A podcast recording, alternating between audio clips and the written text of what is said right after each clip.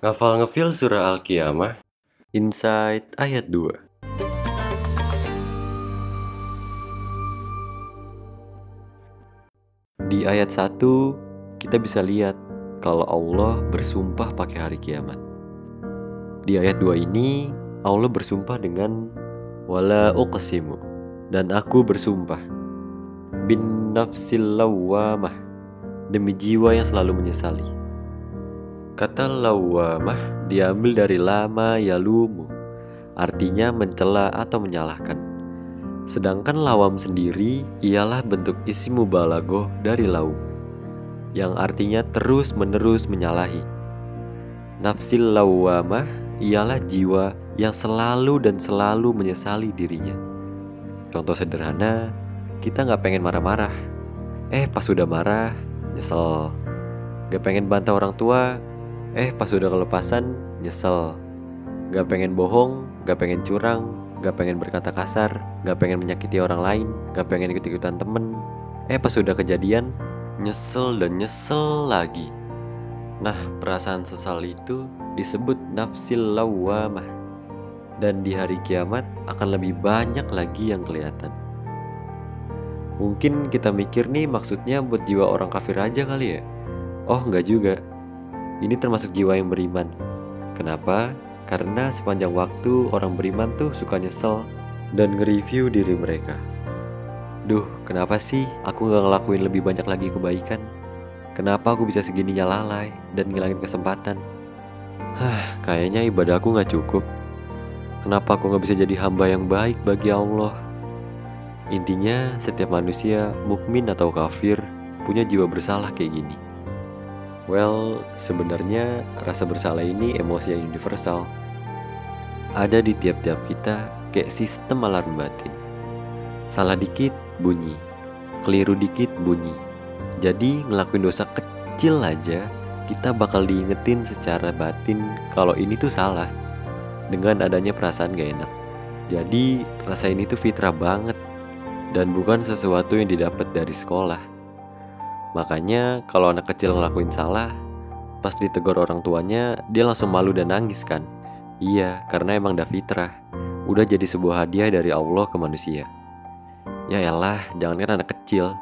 Yang udah gede aja ngelakuin hal yang aneh-aneh, bisa sampai bunuh diri karena malu. Ya begitulah, karena rasa bersalah itu.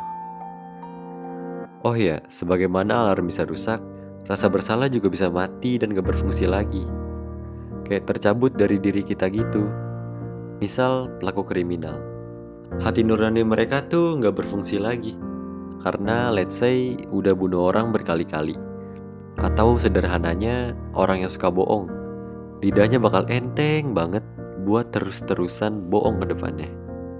Hatinya gak akan berat lagi. Dirinya gak akan ngerasa kotor lagi alarmnya mati. Selain itu, karena rasa bersalah termasuk rasa yang gak enak, orang-orang jadi sering nge-hide itu dengan cari-cari pembenaran. Iya, gue ngomong gini kan, tapi lu duluan yang mancing emosi. Iya sih, gue ngelakuin dosa, tapi kan emang udah ditakdirin gini. Ya mau gimana lagi? Ya gue begini karena gue gak mau dianggap terlalu baik sama orang. Udah deh, lu gak bakal ngerti. Astagfirullah. Kamu tahu nggak? Rasa bersalah ini tricky banget karena bisa ngelit ke yang pertama makin depresi terus ujung-ujungnya ngancurin diri sendiri atau yang kedua ngubah seseorang jadi semakin baik. Misal nih, ada dua murid tes. Dua-duanya dapat nilai 50, terus dua-duanya ngerasa bersalah. Yang satu kesel dan marah-marah.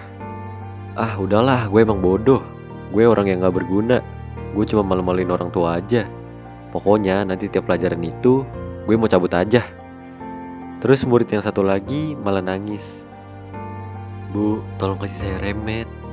10 kali ulangan lagi gak apa-apa deh. Pokoknya bantu saya sampai benar. Saya gak bakal kayak gini lagi di tes-tes berikutnya. Si, jadi di satu sisi rasa bersalah bisa bikin orang makin beremosi negatif. Di sisi lain itu menggiring seseorang jadi semakin baik. Mungkin referensi terbaik buat kita tentang rasa bersalah ialah kisahnya Nabi Musa. Beliau pernah bersalah sejadi-jadinya di masa lalu. Kesalahan yang bikin satu kerajaan geger dan gemes buat nangkep dan hukum mati. Tapi saat itu juga beliau sadar alarm batinnya hidup. Beliau nggak nyalahin orang lain, kondisi, atau nyari-nyari pembenaran. Misal, ya harusnya kan Allah notice niat baik gue. Gue kan mau nolong awalnya, bukan bunuh orang. Beliau nggak gitu. Saat itu juga beliau ikhtiar banget dengan minta jalan kebaikan apa aja dari Allah buat nebus kesalahannya. Atas ketulusannya bertobat, keseriusannya jadi lebih baik, beliau malah diangkat Allah ke posisi terbaik langit dan bumi, yaitu menjadi Rasul. Masya Allah. So, when we messed up, don't force ourselves to be a bad person. Just keep doing good things and let Allah elevate us to be someone greater than our past. Karena tujuan adanya rasa bersalah yang Allah tanamkan ialah untuk menjaga kita, mengingatkan kita tentang hari pembalasan. Dan semua itu tentunya untuk menjadikan kita pribadi yang lebih dan lebih baik lagi. Berlanjut.